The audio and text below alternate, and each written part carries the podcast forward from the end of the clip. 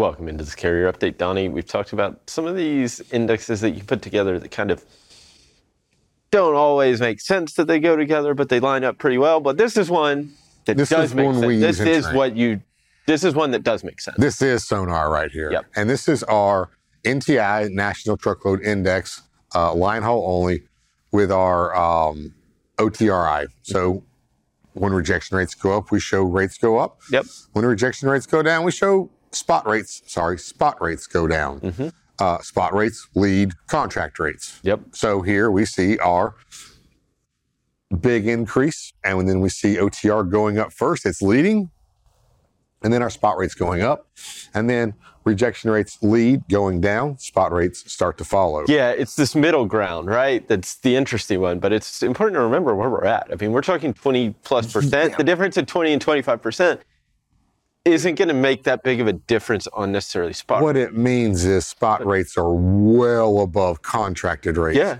So Until that number falls even down. if it's way up, it's it's it's it doesn't really matter. It's that. Yeah, even though they were coming down, that the fact that they were still above 20% allowed spot rates to continue to move. And that's where you see this kind of divergence is because rejection rates were so high that like there was no falling back into contracts, right? Yeah, Like and then when it finally dropped down to say, hey, there's something else going yeah, on. Yeah, contract rates finally caught up, We volumes saw- fell, all of this happened at the same time. You see rejection rates decline, Yeah. and and that's what pulls spot rates back and there's down. been some more separations as we go down through here. And this is because we have that high spike in diesel fuel right Mm-hmm. now.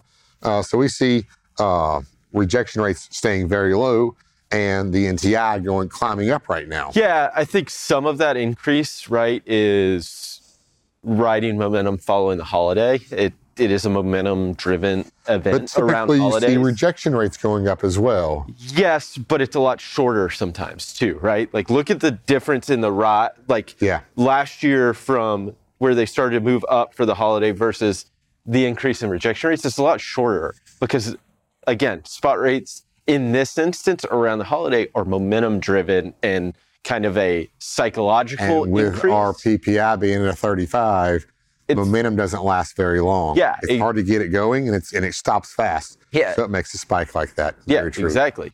Let's go on. We got a few more here. All right. This one's fun LMI inventory, which is a measurement.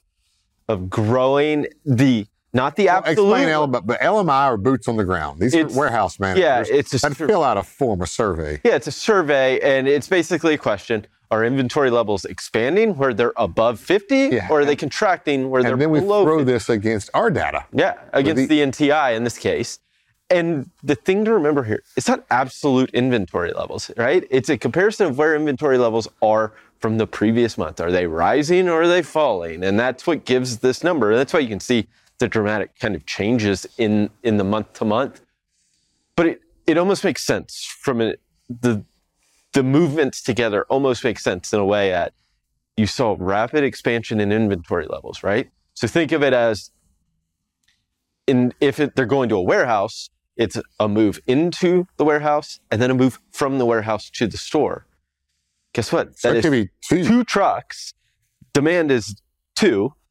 You see contraction. Well, if you're not backfilling an inventory, backfilling inventory as fast, It could be zero or one. yeah, it could be less, and you could still have the move on the other side. So, if you think of spot rates as a function of supply and demand in truckload, inventory level plays a factor into the demand side of that, which where they're growing, you can see that's upward movement in demand. Where they're shrinking, it's downward movement in demand, creates this drag on. And then the rate of change, right? If it feels like, hey, they're not growing as fast, well, it's again that demand cycle movement isn't happening, and you see this decline in, in spot rates. Fun charts today, but use your compare button. Yeah. Get up there, find some indexes that you're interested in, print them off, keep them where you can see the ups and downs over a long period of time.